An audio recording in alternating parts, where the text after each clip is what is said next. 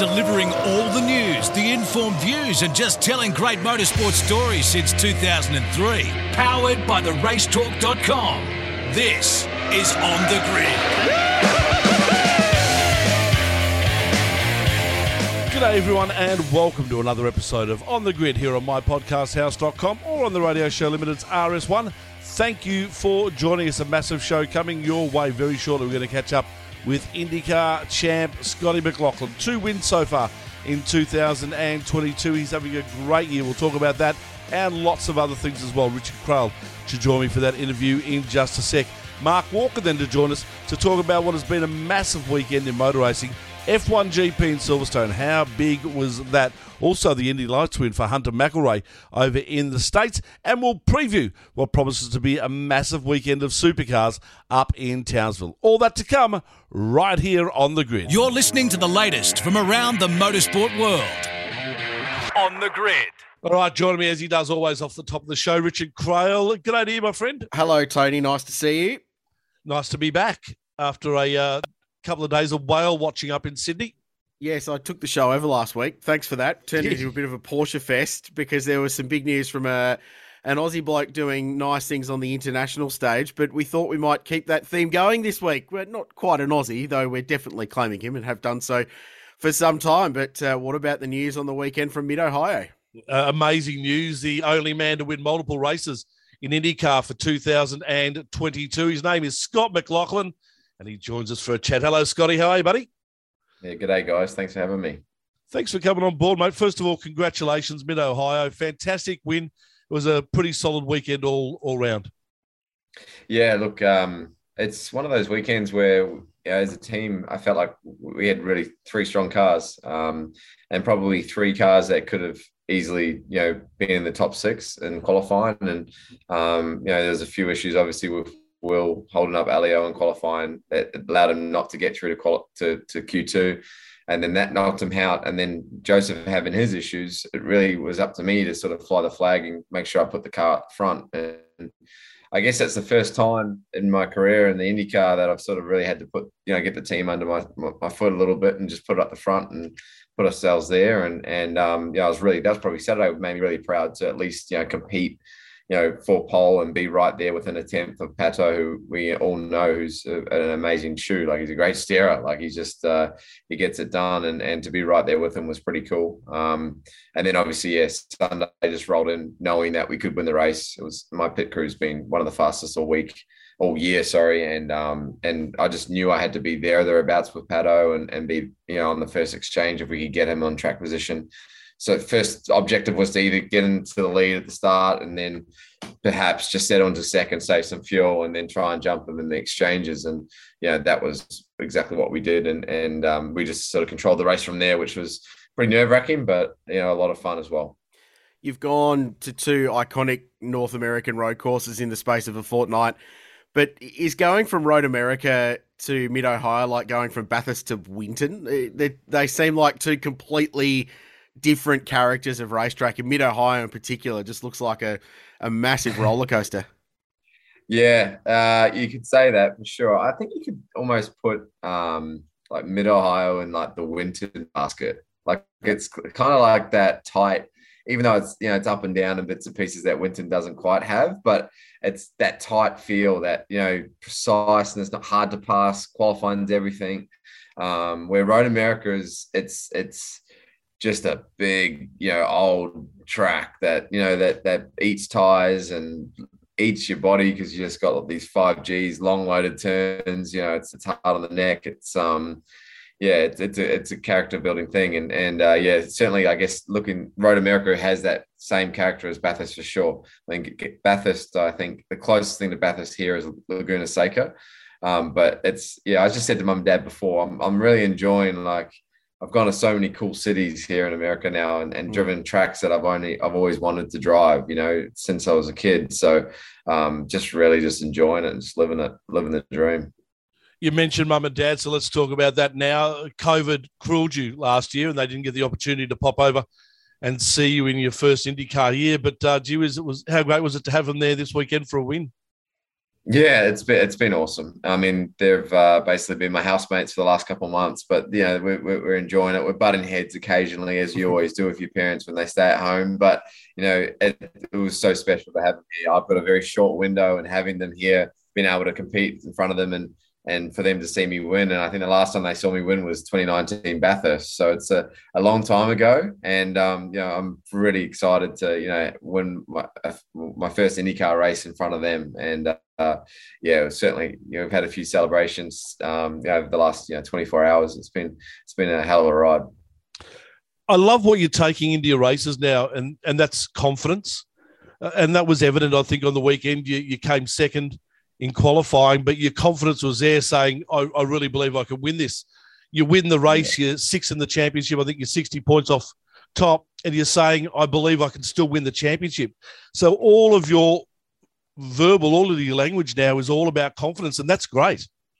Yeah, look, there's no reason why we can't win the championship if, if we execute. That's the main thing. Unfortunately, you know, we've had a couple of bad results along the way that probably has you know not helped our championship position. I think if we had just finished Indy, I think we probably would have been close to the lead of the championship right now. You know, our, our, points, we've been in positions where, you know, every race this year we've been on for potentially a top five or, you know, a top eight. And, you know, that's something that to be pr- proud of, but a, a, goal that we want to achieve. You know, a, a, a, average finish of seventh or eighth won the series last year. So it's, know, that was our goal this season. Unfortunately, we've hit some bumps along the way, but our car speed's always been there. And I think our car speed can continue. We've been fast on, you know, I, nearly won on an oval at the start of the year. You know, I, have won uh, on the street circuit now, I won on the road circuit. And I, there's, there's just a mix of that coming over the next little bit, especially two races at Iowa that we were, you know, fastest at the test that just happened there. So, you know, I think there's some big points coming up that we can really. The probably the biggest wild card for me right now is Toronto. Haven't been there. Um, I know I've got a great street, street course package, but it's just going to be about having a clean weekend there. If we come out of there with the top five, man, I'm, you know, I'm feeling pretty good about the rest of the season. That's for sure. Scotty, how do you how do you engineer that consistency into IndyCar racing? Because if there's one thing consistent about IndyCar racing is that it's not consistent. It's so crazy competitive across every race that one weekend you're leading and the next weekend you're 21st but you're yeah. still only half a second off the pace. And I think out of the drivers in the top 10, every single driver has finished outside the 10 in two races or more. I think Dixon's yeah. the only one who's only had one finish lower than 10th, which is not a surprise for, yeah, for someone like him. Normal Dixon thing, yeah. Yeah, correct. Just, just accumulate every race. So, as a team and as a driver, how do you approach things knowing that it's just so hard to nail mm. that average finishing position that you've been talking about this year? Yeah, Krause, it's it's so um, it's so frustrating. Like it's li- literally like very um, mentally, you know, exhausting. You know, it, it like you, you just you've got to be constantly on the the ball. You know, and it's not even just you know in the race or whatever. It's in qualifying. It's in practice. It's making sure in practice too that you qualify. You, you're in you know, this is sometimes luck, but you want to try and be fast as a practice too, because that means you're group two in qualifying. So you know what the track's doing in mm. qualifying, you can sort of figure it out. Sometimes if you're second, you go out in group one and the track's completely different to how this, the, the car's set up and you know it takes a bit for the track to bed in. So it's it's it's you know so many little factors that that come into play in IndyCar racing, but I love it, you know, because it, it's it's it's the epitome of sort of how you know, I've sort of went about my craft in Australia the last few years, you know, just dotting every I, crossing every T, knowing the rule book, knowing, you know, knowing every little bit that if we ever get into any situation, it's about like, you know, just trying to figure out the best position to get out of the, the, the bad position, you know, and, and, making the best out of it. And I think, you know, my last few years in Australia at the top really, you know, shaped me for what was ahead in IndyCar, that's for sure. And you mentioned you topped the Iowa test, which was a great result, and, and your pace on ovals has been outstanding, and you were robbed by your teammate at Texas early this year, as you mentioned. Does it feel comfortable for you now on an oval? Does it feel second nature like it does on a road or straight course? Yeah, it's a little, uh, still a little bit unknown. Like the first time I went to Iowa, like learning the track and the bumps, it's very bumpy there. It's kind of like a, a street course, road course on an oval. It's pretty crazy.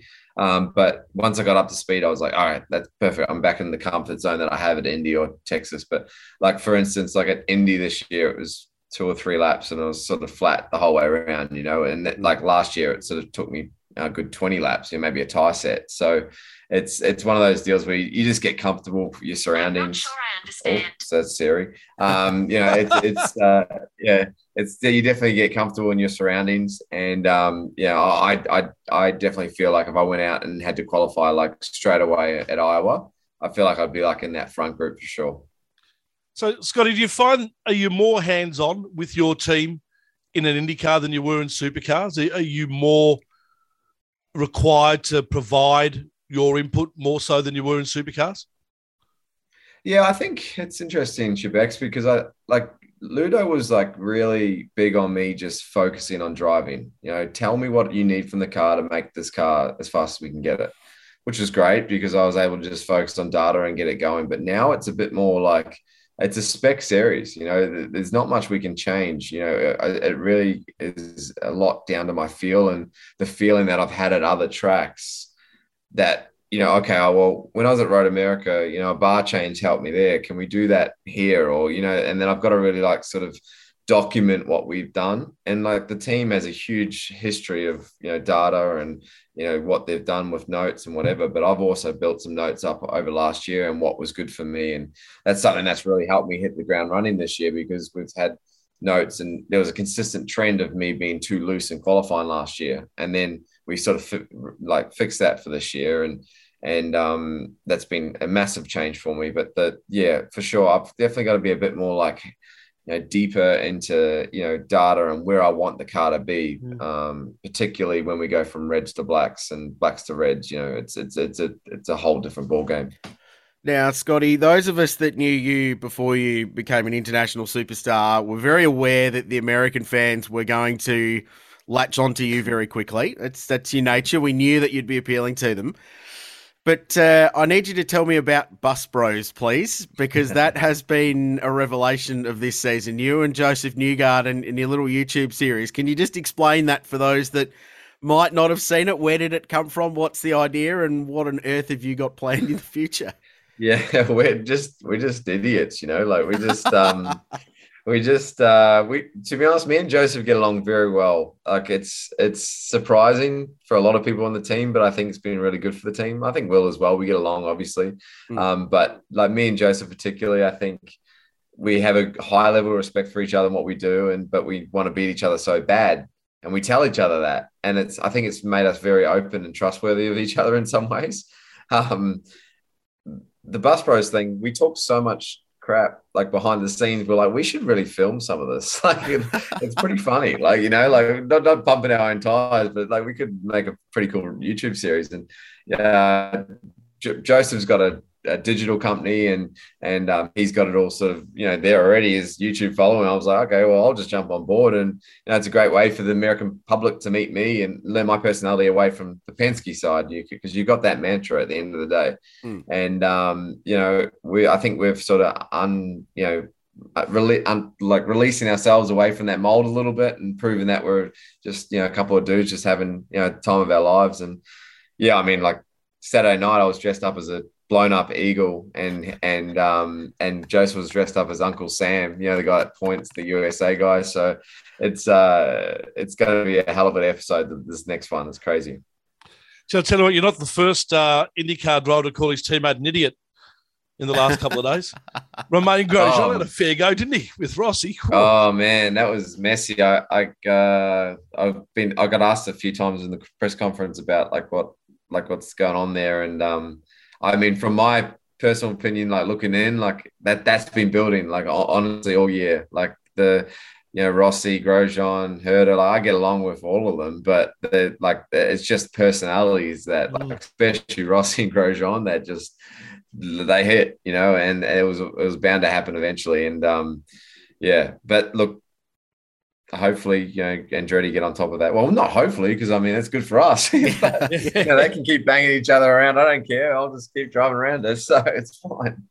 Yeah. Uh, a great weekend, though, for Andretti. Not so much in IndyCar, but in IndyCar lights. Mm. Uh, Hunter McElrea, what a fantastic win for him. Yeah, awesome. I mean, it's it's actually a hard case. I see Andy all the time now yeah. um, his dad at the tracks, and it's great because he sort of brings a bit of Australia, New Zealand flavor for me. I talk to him about supercars. I talk to him about Carrera Cup down under and who's he got, and I'm always regarded as the I'm MR3, so I'm McElrea yep. race McElrea Racing number three driver. Uh, that's how he codes all those drivers, and um, I was the third one he ever had. But anyway, so I've got a close relationship with Andy. I've worked with Hunter. I've, I've, I've seen Hunter grow up. I mean, me and my sister, we used to babysit him and his brother.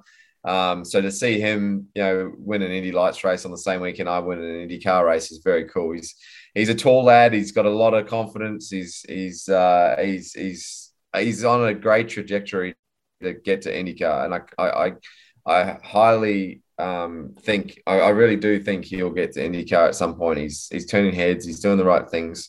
Um, and I think he's doing a really good job against someone like Linus Lundqvist, who's you know, he's been in the series you know, last year as well, and he's got a heap of experience over him. So it's, it's um, yeah, I, I think he's doing a great job.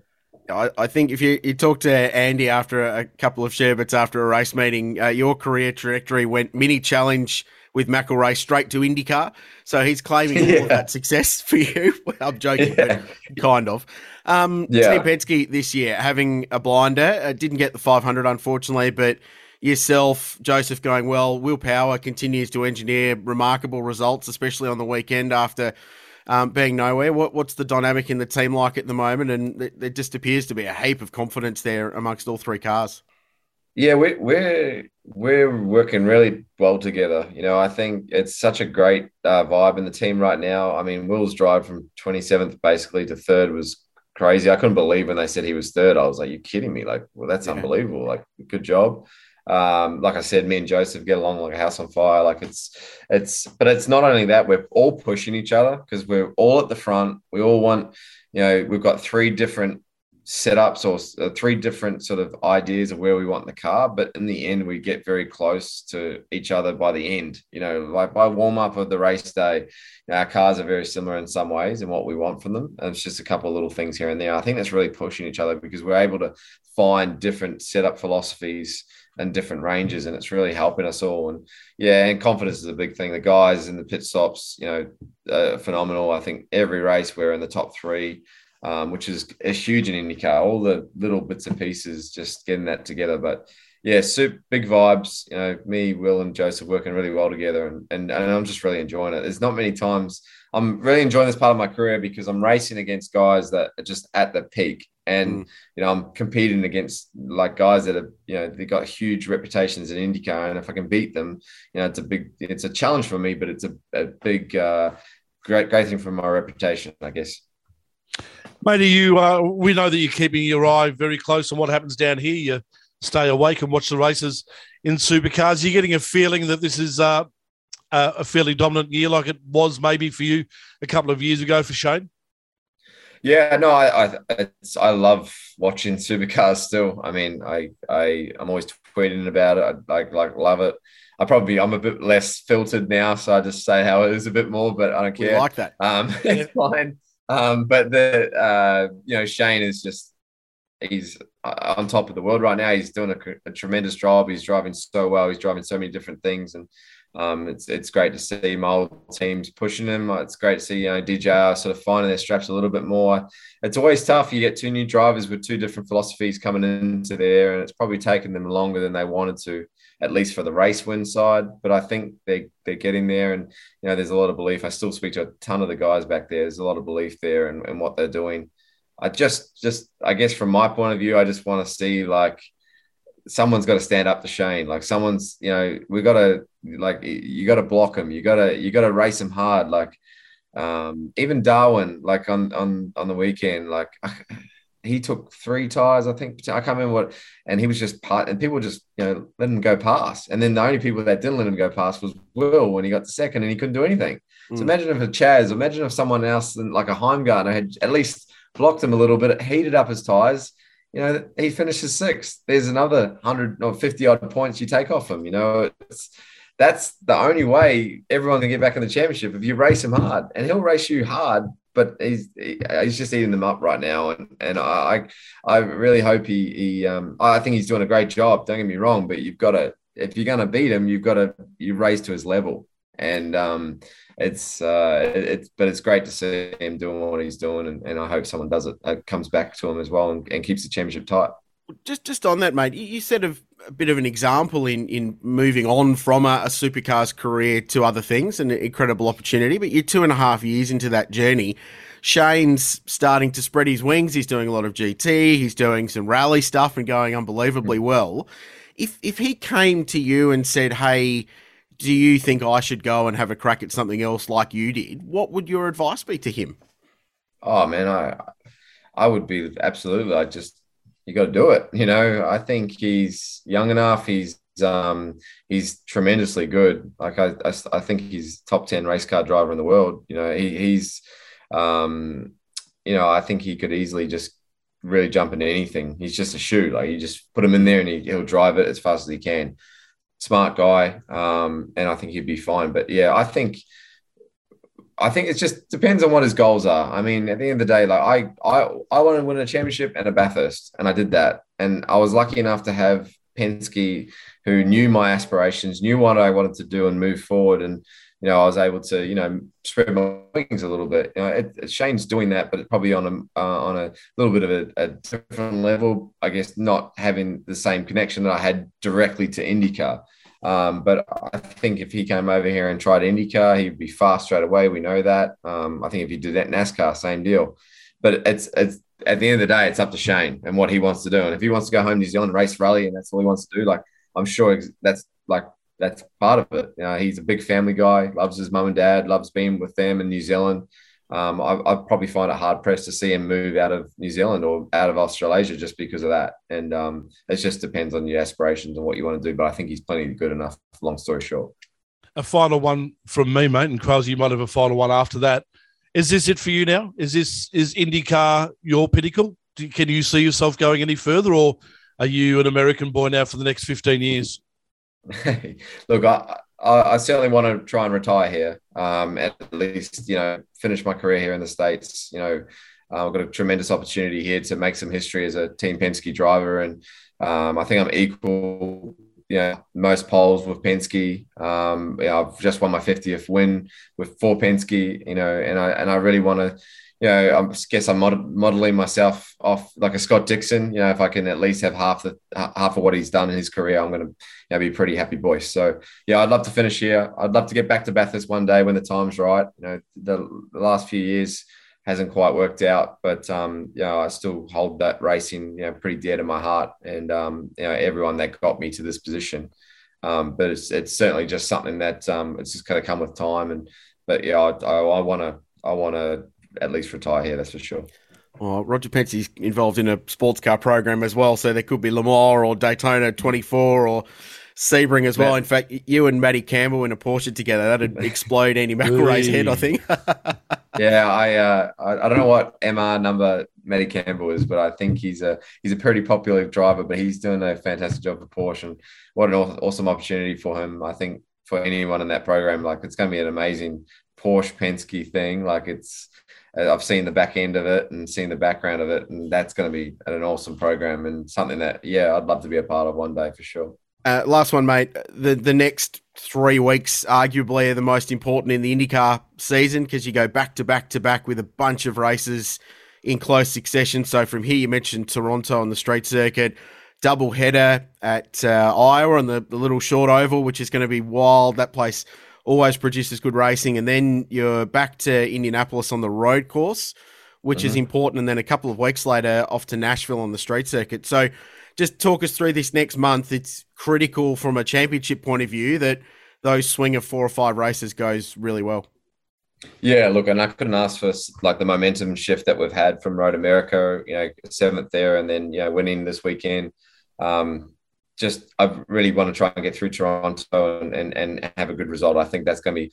I really can't afford to have a bad result now if I want to keep myself in the championship fight. Um, so that's up to me, up to the team. Um, but you know, I'm, I'm I'm in a good headspace that we can definitely challenge. It's just a matter of just make sure we you know we, we just got to just focus focus in lock in execute and and and let let it happen you know accept what's going to be but if we do our job you know that's all we can do and and not trying to overextend ourselves because that's when we start making mistakes but yeah i'm, I'm super pumped like that, that's the the one thing that's sucks a little bit about the season. It's like it's boring at the start. There's one, there's two, then it goes crazy. You have month of May, and then you have a little break, and then now it just goes crazy to the end. And you race on some amazing racetracks. Toronto Street Circuit is a famous street circuit here in the North America. I can't wait to race there. And then Iowa first short oval. Um, and then Indy with NASCAR, Nashville was a crazy race, and then um, hopefully finish off the year strong on the West Coast. And I apologise because I do have one more, which I should have mentioned. Uh, Phil, I, I could talk to you guys all day. Don't you worry. oh, mate, we could talk to you all day as well. Thank you. Uh, are you feeling the love over there, mate? And, and you must be because you, everyone over here feels they have a little part of you. Everyone has a, a belief that they have that little connection with you from either watching you every weekend in supercars or knowing you as we have or meeting you and, and all that sort of stuff. Will Power, Scotty Dixon, and those sort of guys didn't really have that connection to the Australian public or the New Zealand public. But mate, you are us. You you are there racing on our behalf. Do you feel that? Yeah, absolutely. I mean, I guess you guys saw me grow up. You know, like I met yeah. you guys when I was 16 years old. You know, like it's it's just it's how it is. Um, and you know, like I said, I was very privileged to have the upbringing and, and the the racing um, yeah, I guess career that I had in Australia, meeting the people I did, you know, the, the times we had down under, there was some ups, there was some downs, but man, I had so many ups with just so much fun, you know, even just little things at after parties, you know, and just talking crap and, and hanging out, you know, it, like I, I miss those days tremendously, but you know, I've definitely had a ton of like support from, you know, all different parts of, you know, super, supercars management, you know, uh, you know, drivers, team owners, you know, uh, you know, fans like on Facebook and stuff. You know, there's there's Holden fans that used to hate my guts in Australia that now are on board with me because I'm a Chevy driver, and vice versa. It's just you know, it's it's really cool, and I really can't wait to get back home. Like, I really want to try. I'm trying to hopefully be back for the Gold Coast race, um, just to watch it. Um, if not, I'm going to try and get to Adelaide. I think uh, it'd be awesome to be back there and see uh, Adelaide 500 again. Thank God that's back. It's the powers that be have done a good job getting that thing back on. But um, yeah, no, certainly it's. Uh, uh, I miss a lot of people back home, but I have a tremendous amount of support, and, and it's really, really cool and a great feeling. Well, hopefully, mate, you come back and you come back as a IndyCar champion. That'd be lovely to send you on a lap cool. of uh, the Gold Coast or Adelaide. Yeah in the back of a car oh. If I'm an IndyCar champion, I might not be sober the whole time. we'll understand. We'll understand. Yeah. Oh, mate, we'll be there with you. Believe me. Yeah. Hey, mate, so great to talk to you. Thank you so much. It's been ages, and let's not leave it so long next time. Yep, no worries. You got my number. All good. good on you, mate. Thanks. Well, Scotty mate. McLaughlin joining us here on the grid. There's more great motorsport stories coming next on the grid. Welcome back. Richard, fantastic chat with Scotty back. He's just a ripper, isn't he? Yeah, it's good, isn't it? And, you know, we could have been talking three years ago in his final supercar year, or it could have been five years ago when he joined DJR.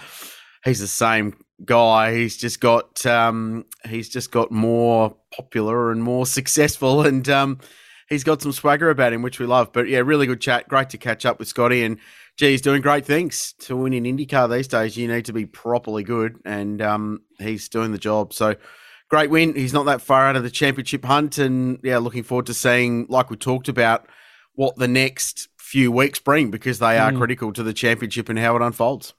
And as we welcome Mark Walker also into the conversation, Mark, when you win two IndyCar races in a season, what is your popularity in the states? I'd say be reasonable, and you, are winning it for Roger Penske, and you're one of two drivers who've won multiple races this year. I mean, it went a little bit fluffy around in Indianapolis or a couple of uh, tough races there, but for him to rebound so quickly and to go out there and smack down once again and have Alex Palou once again chasing him down at the end, it was like a carbon copy of uh, St. Petersburg all over again, but just uh, awesome to see. It certainly wasn't. As he mentioned also that race by Will Power from last to third. That was yeah, just an was amazing mega. drive. Yeah, great drive. He's in really good shape this year. Normally, Will starts the season slowly, but then picks up momentum at the end of the season, and he's got momentum all the way through at the moment. So he's in good shape. Uh, Marcus Ericsson's just super consistent, so that's why he's leading the title. But yeah, Willie's looking really strong. So ah, it's a great, great battle this year. It, it's the most competitive um, top level open wheel championship in the world at the moment in terms of the championship fight and the number of contenders in it, and and they go beyond Scotty in seventh place or sixth place, I think he is now. So. Yeah, really good battle. But like I said, the, the next few weeks are important. Toronto on the street circuit, double header on the, the ball ring at Iowa, which is always pretty wild. Um, there's a road course in there as well at Portland, and then there's um, the Gateway Oval and the uh, uh, Indy Road Course. So there's there's a lot in the next six weeks that will dictate how this championship plays out, and you've got to have to be good at all of them to uh, to win Yeah. this year. There's some wild old races where if you are up the back, you can come through. We saw it at Detroit a couple of rounds ago. It Mm. didn't matter if you're up the back at the start. If you picked your strategy right and you raced hard, you're still able to make your way forward, which Will Power did on both occasions. I think Scotty got a bit lucky there with that caution in the middle of the race where he was able to take his stop when they were just holding out a little bit for some of the cars to do their service. IndyCar do this funny thing sometimes where they're like, oh, well, we're going to throw a caution, but we'll let some people pit. But on that particular occasion on the weekend, it's not like they let everyone pit. They sort of let Scotty pit and Mm. then they put out the yellow flag, which sort of saved him in hindsight. But uh, he still got the job done. Probably didn't have the fastest car in that last stint there, but he had to drive really, really well, which is uh, something that he's done a lot of on these shores. And they mentioned it in the call over there, Leigh Diffey. It's, it's pretty cool to hear all these Aussies involved and Kiwis uh, still up there absolutely batting hard. And yeah, huge week. How about um, our little friend, friend of the show, Hunter McElrea? Yeah, Yeah, great. yeah, How that was that. That was cool. I watched that while the Grand Prix was unfolding, and yeah, that, that's a huge moment for that young bloke. He's worked very, very hard for that. Um, hasn't gone over there with rich parents or huge amount of funding. He's he's grafted away for it. Um, there's some cool stories that I'm sure will come out down the road about how he's gone about raising his funds over there, and, and he's he's got some uh, gumption that young bloke, which is great to go and approach people and say, "Hey, give me some cash." But I think there's a, a little cult of personality that young Hunter's got that draws people to him to want to support him, and I think that's fantastic. Really impressive drive. He had that race smoked. Like he was eight seconds in front when the caution came out late in the race, and still won it by three over Matty Brabs, who's been one of the form drivers this season. So.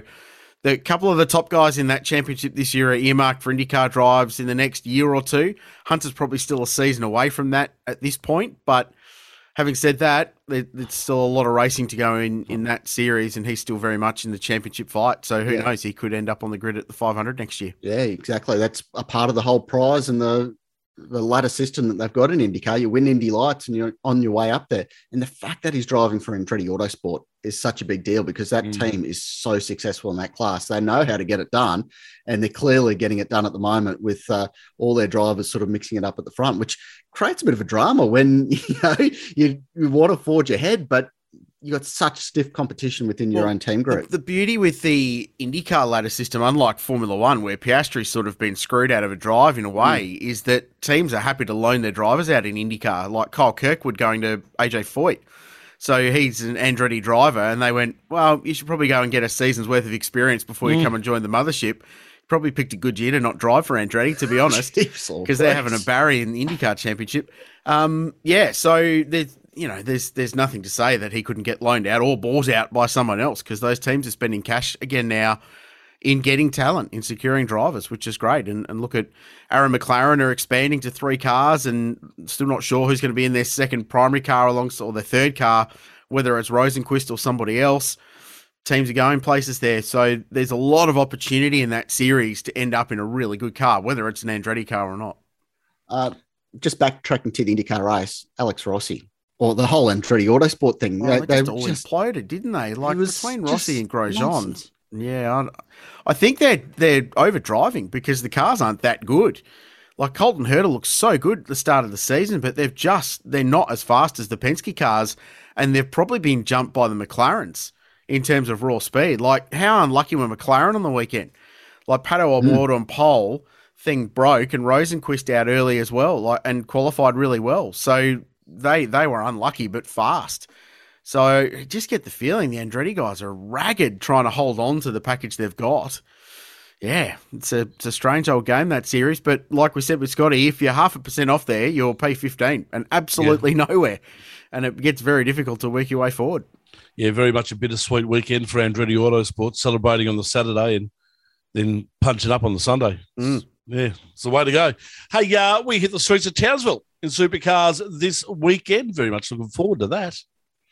Yeah, it's always nice. It's it's a great place to go. It's a ripper city. It's a good racetrack. Really cool place to to watch motor racing, and uh, always promote some pretty entertaining motorsport. And we've had um, double doses of of Townsville racing in the last couple of years, so it's been a bit of a, a saviour for the championship uh, in COVID times, and it'll be nice to return there in beyond COVID times when everything's opened up. I remember flying up there last year. I, I had no idea whether I could get back into South Australia because the Queensland mm. border was still shut. So I was on a plane with um, fellow Carrera Cup racer Sam Shahin, and we were sitting in the lounge in Brisbane waiting to jump on the flight, going. Mm, this is a risk, but anyway, we'll do it for motorsport, I suppose. But um, it'll be nice to go out there without that hesitation this year. But yeah, looking forward to it. It's a cool event, and um, from a supercars point of view, it'll be good. Good support program too. Lots of mm.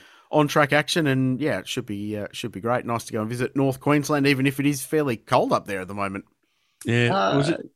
Yeah, eleven degrees or something is the minimums up there this week, which is terrifying. So you, to be fair, eleven degree fine. eleven degree minimum in Queensland in in Townsville. Yeah, it feels yeah. like, but it doesn't. That it never feels that cold relative to 11 degrees oh, in lies, Melbourne or Adelaide. No, minimums worse. in Alice Springs no. at the moment are one. Yeah, I don't think. Yeah, but the, the never hu- feels that bad. A humid low temperature is terrible. Not that humid it's like, there though. It is. Like, oh, it's not that humid in Townsville. Not Come on. It's not. It's the dry season.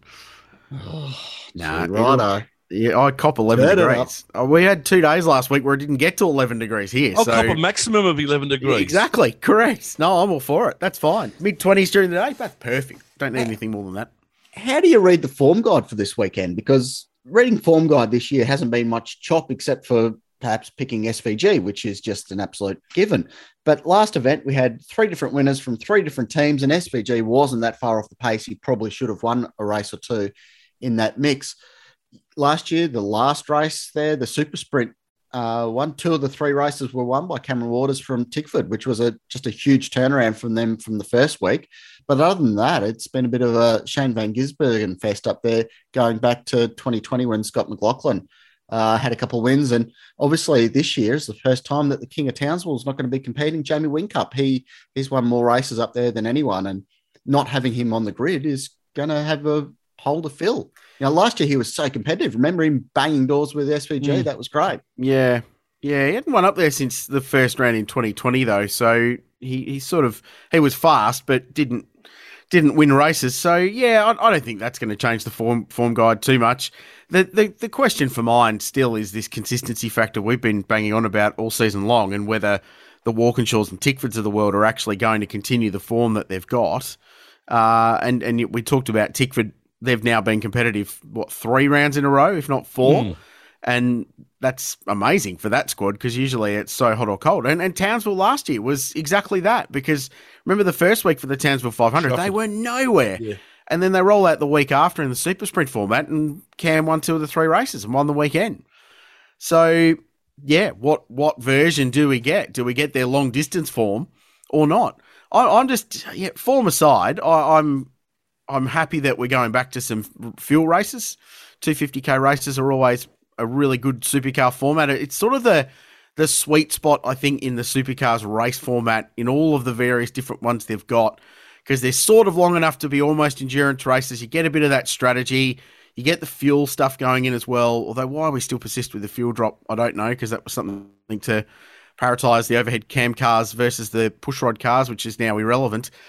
But um, yeah, I, I just like the different format, and hopefully that spices things up, and, and it'll give your Cam Waters and it'll give you Chaz Mosterts and those just more opportunities to run with Shane. But there's no reason to go into this round not thinking that Shane Van Gisbergen's the favourite, in my opinion. And I mean, after the biff and barge of Darwin, where James Courtney had his car written off multiple times, last year Townsville, we had 800 Ks where there were no safety cars. Mm. So, I mean, it's the sort of track where it's sort of feast or famine. Sometimes the, the biff is absolutely brought back and it's a safety car fest. But last year, at least, the all the drivers sort of proved that they're able to keep it clean for 800 Ks until Macca stuffed it in the fence at turn 10. Well, Scotty McLaughlin was quite interesting before, Mark, in saying that uh, he wishes that there was a bit more, not sort of biff, I suppose, but he wants to see those drivers in contention take it right up to Shane. He Hmm. wants to see them push him as hard as they can. He said at the moment Shane's got it all his own way. He comes out with new tyres. No one does anything to him and he smokes everyone. He says, let's see some drivers blocking him. Let's see some drivers taking it up to him and let getting his tyres a bit warm. But we saw in Darwin that the Shell V Power cars on Saturday covered each other off rather than covering off Shane, which Yeah. was crazy.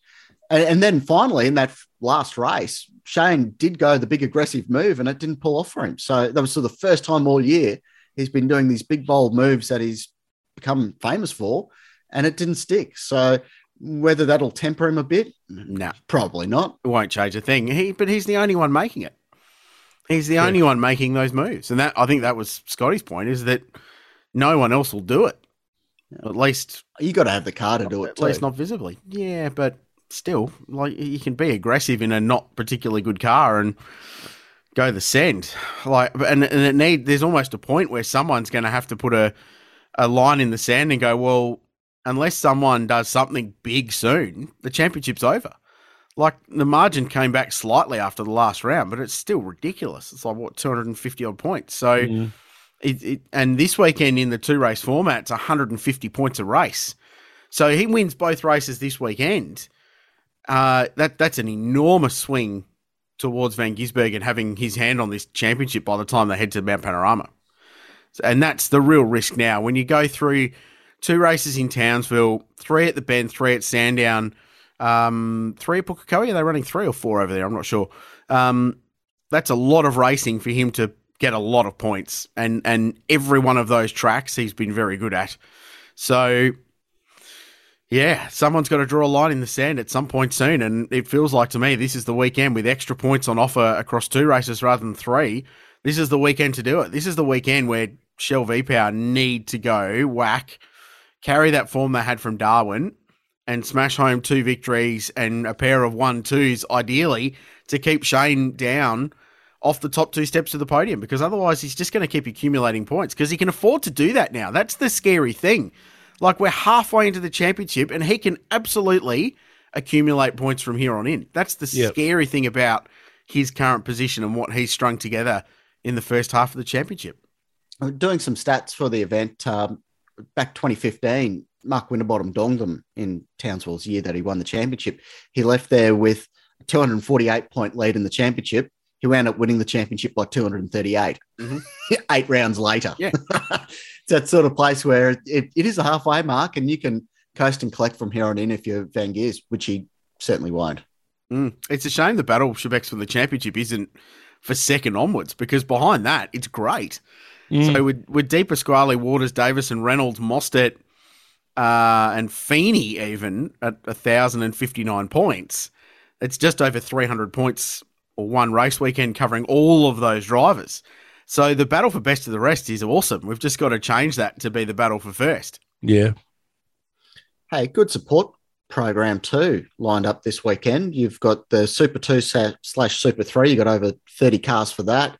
You've got uh, the Porsche Carrera Cup. You've got Toyota 86s. You've got the Gen 3 car uh, doing demonstration runs. You've got the Touring Car Masters. Tasty. Yeah, it's good. Have over 30 cars in Super 2, 3 Toyotas and Carrera Cup Wow. as well. So, yeah, that's that's going to be spicy. Uh, at what point in the weekend does Super 2 go full Super 2, do we think? It's turn two, lap one, race one, isn't it? Surely. I, I can see a couple of them getting wedged together trying to get out of the dummy grid. Yeah, entirely likely. Entirely likely. Gee, it's been spicy. It's spicy this year. I like it. Good racing. There must be super license points on offer. oh, stop it. That's very good from you. That's very good from you. I like it. Well, there are. That's the thing. Yeah. you, you were making a joke and inadvertently were absolutely on the money. exactly. So there was news just before we uh, have gone to air here. Yeah, and interesting news too, isn't it? Because it's the news that uh, Anderson Motorsport have lost their wild card effectively for Bathurst 1000, and it would just seem the story is very much a, a he said she said type thing, isn't it? It's Anderson said we've done what we've done. We put in our application. Motorsport Australia granted us a license, and now they're telling us they're pulling it away. Someone obviously hasn't done their due diligence. Yes, it's a pretty wild story that'll come out in the wash, but uh, all the uh, bells and whistles. Michael Anderson claims that he's got a, a super license in his possession, and Motorsport Australia said, "Oh no, you don't. We've re-looked at your paperwork, and the boxes weren't ticked properly, or there's something amiss with them, or the information provided therein." Well, you seriously do that though before you provide a super license, don't you? Yeah, you do all your background checks and due diligence throughout that whole process. It's wild, but uh, interested to see what happens there. Whether they pull the pin on the whole project or they go and shoehorn a couple other drivers in there. You know, a, a proper privateer effort out of Bathurst for the 1000, something that hasn't happened in a, a very long time. And people would love to see an extra Mustang on the grid, I'm sure, but um, needs to have some drivers. Yes. Not saying anything? Thanks, oh, Richard. nothing to add, really. It's okay. uh, yeah, it's interesting, isn't it? It's, yeah, it's, it's curious. It's, it's a bit silly. I just the whole uh, the whole process is is overly complicated in between the fact that it relies both on supercars and Motorsport Australia to make it happen, and that's it, it's not just the one entity that can steer the ship there because MA has to approve the super license, whereas the entry itself is approved or denied by supercars, which is who are the promoter. So it, it just becomes it becomes there's, there's a lot of grey areas around it, which lend to confusing stories like this. That does I don't think it does actually anyone any real favors. You know the journos. This the super license thing. You know, there's a lot of rules and regulations in place. You score points by competing in certain championships. On face value, Michael Anderson doesn't qualify for a super license. He'd have to get a dispensation because he hasn't been up there scoring points in all these different categories that you need to score points in you look over the history of the whole super license thing, the ones that have been knocked back, Nathan Hearn, he was doing all his driving outside of Motorsport Australia. So his motorsport experience wasn't relevant to what Motorsport Australia is doing. You go back to Matt Chahda, who missed out in 2017 on the Lucas Dumbrell drive after he went bowling at the first corner at Sandown in 2016 and wiped out most of the field. So they knocked him back uh, on the where he was at that point.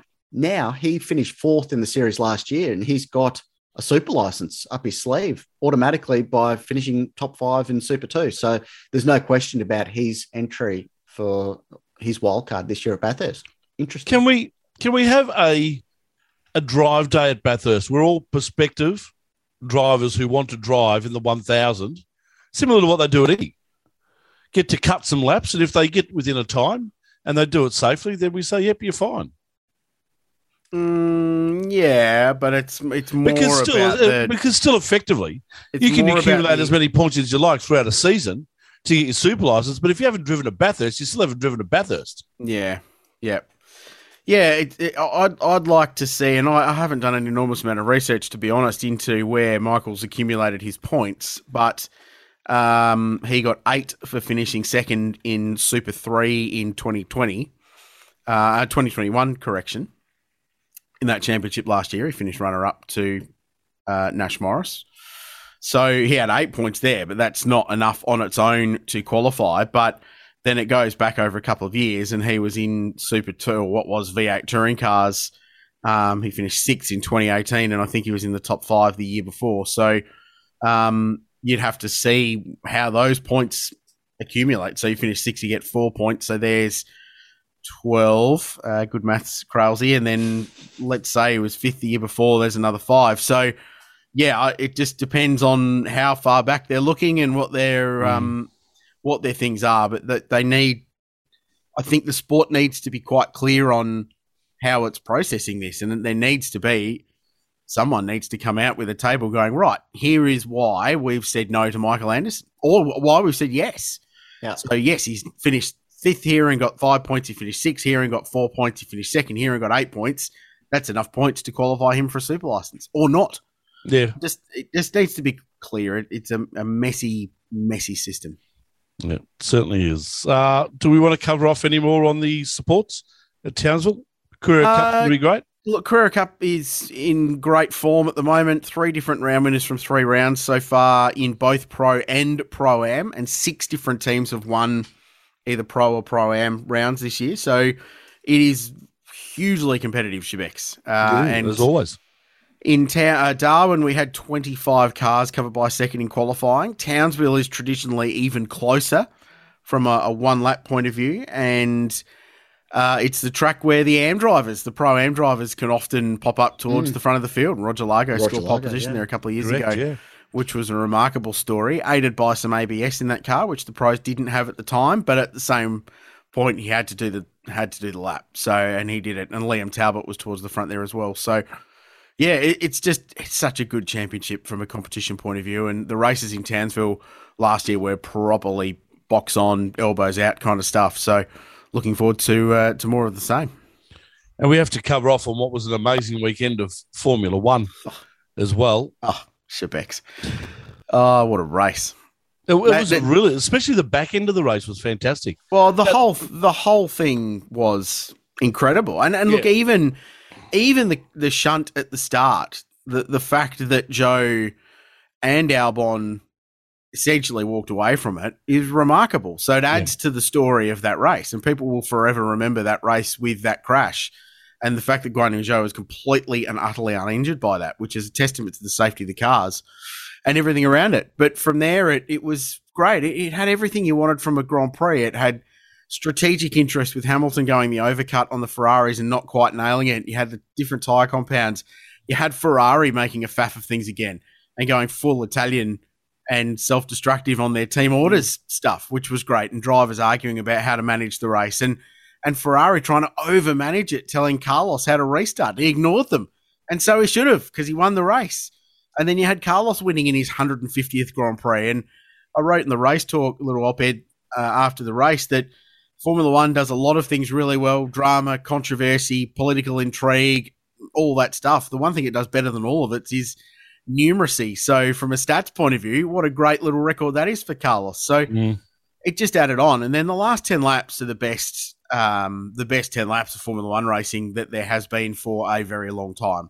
And the highest praise you could ever give it was that it was like a Formula Ford race because it was. It was just Yeah. it was insane motor racing, and that's what you want. It's a huge tick for the the regulations changes this year, and a lot of it wasn't DRS. A lot of it was just racing drivers carving at it.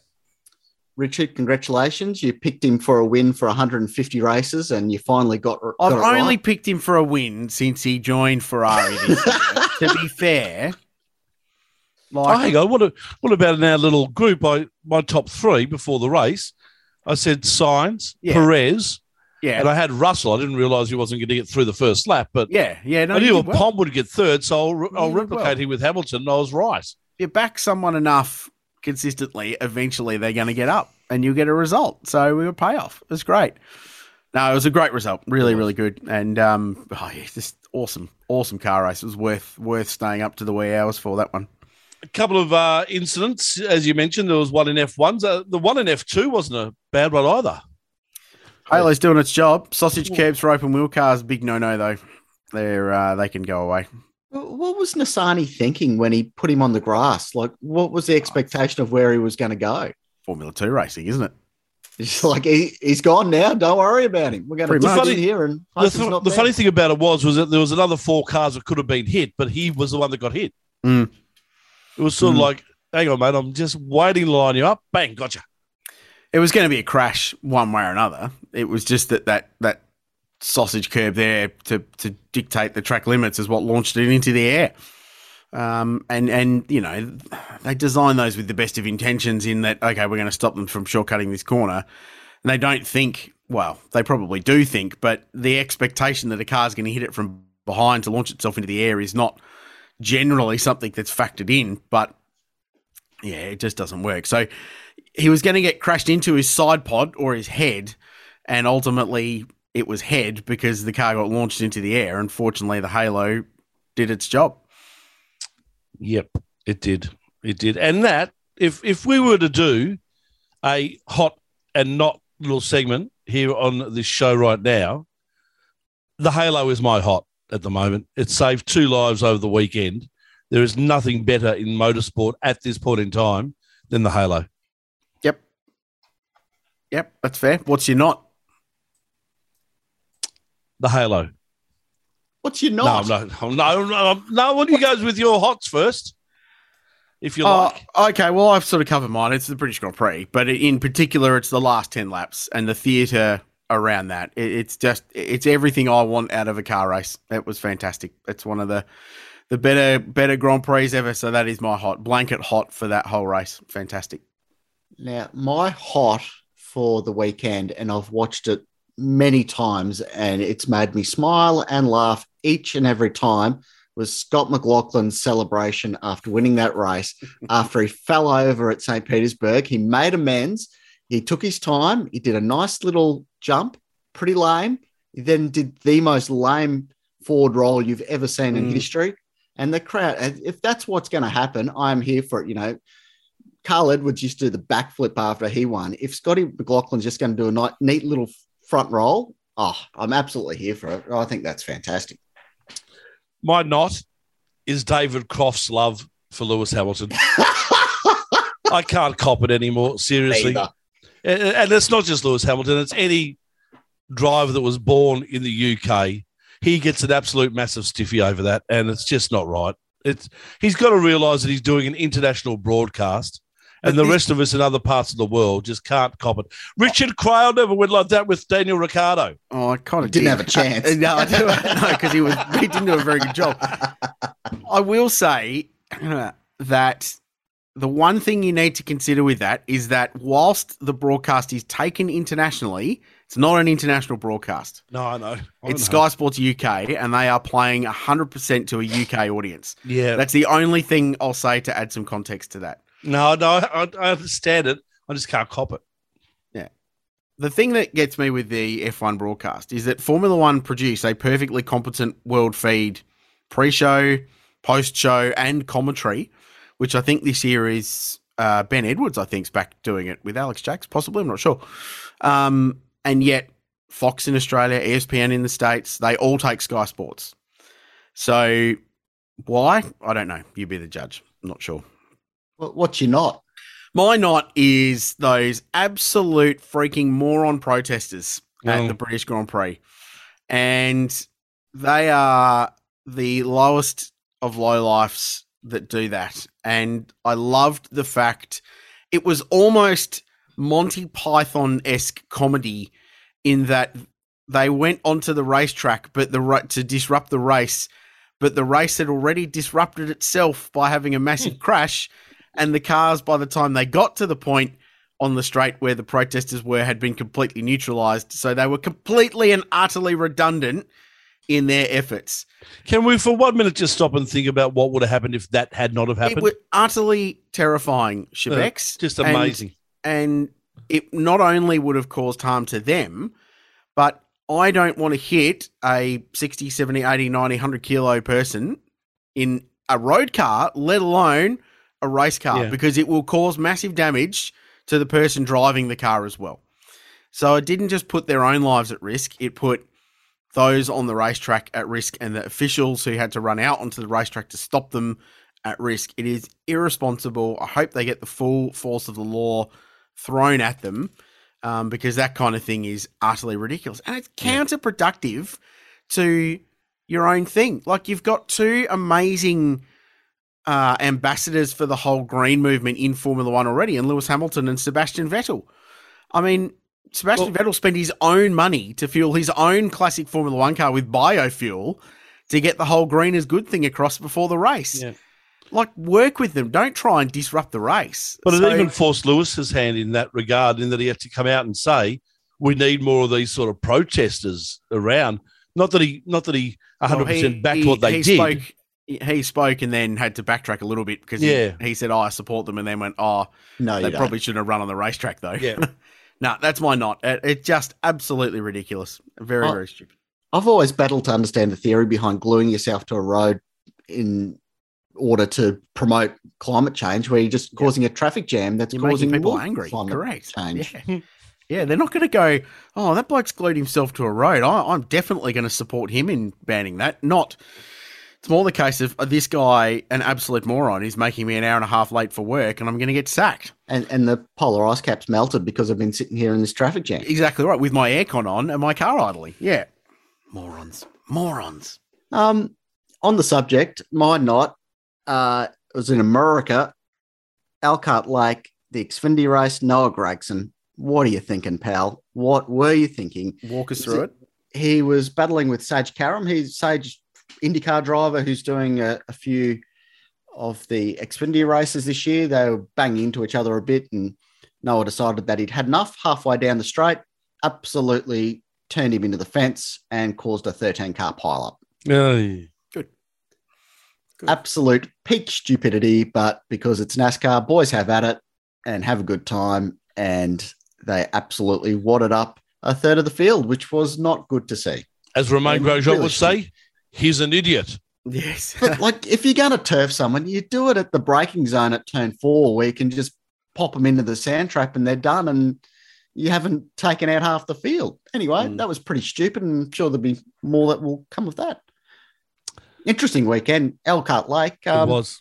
And I'm, and I'm sure like- there'll be. sleepy race. Oh, the the cup race, yeah, no good. O- outside of Tyler Reddick having a bit of a battle with Chase Elliott, there wasn't much to it. So, uh, yeah, the the NASCAR uh, road course races were really good last year, but this new package they haven't really turned on. I don't know. Maybe Road America is not the best track for them. They're better off at tighter little bull rings. The word in the street is that that race will be replaced with a, a street circuit in Chicago. So I think a street circuit they'll have a much better chance of wadding stuff up without Noah Gragson. And congratulations to NASCAR also for running a race in under three hours from start to finish. Yeah. It's an amazing effort. But the- Remarkable. But the problem is over there, they have these competition cautions, but it's a four mile racetrack. Mm. Competition caution works all right in a half mile racetrack, Yeah. but they take 15 minutes to complete. You don't need stages on a road course. Nah, No. not that one. Nah, not any of them. Like you can you can wave the stage flag, but you don't have to stop the field. No, No. it just takes so much of the strategic opportunity out of it as well Hmm. to run a fuel economy strategy or to go flat out or tires or whatever it might be. So, yeah. Anyway, that's a, a topic for another day. Uh, uh, thanks to Doric, who are our supporters Yes. of the Power Rankings. We appreciate their ongoing support. Go to doric.com.au forward slash shop and buy many things. Uh, they- links via the website. Sorry, their competition's still going too. Win the VIP trip to the um, Adelaide, Adelaide 500. 500. Sorry, I, I got you to take one of the things off the website, but I was wrong. It goes until the end of July. Mm, Would you You've like got to put until it the end up of then? July. Yeah, just that one. Yeah. Okay, thank you. no worries. Sorry, I should, of- bit of- can we talk about this offline? Bit Sorry. of housekeeping. Yeah, yeah. We didn't even mention Garry Jacobson. No, we talked about that last week. Good. Yeah, but he's going to be replaced by uh, James Seems Golding. like it. Yeah, we're going to roll with James Golding. This will go out Wednesday morning, and we're pretty certain it's going to be James Golding, based on the fact that uh, Team 18 sent out a statement saying he's not going to be their he's not going to co-driver be driving our co- co-driver. So uh, well done, Bieber. Excellent. Yep, good work. All right, boys, great stuff. Catch you next week. Enjoy Townsville. Hard not Yes. to, Shebex. Yeah, I know. I know. We'll uh, talk soon. And we'll Bye talk to now. you soon, right here on the grid.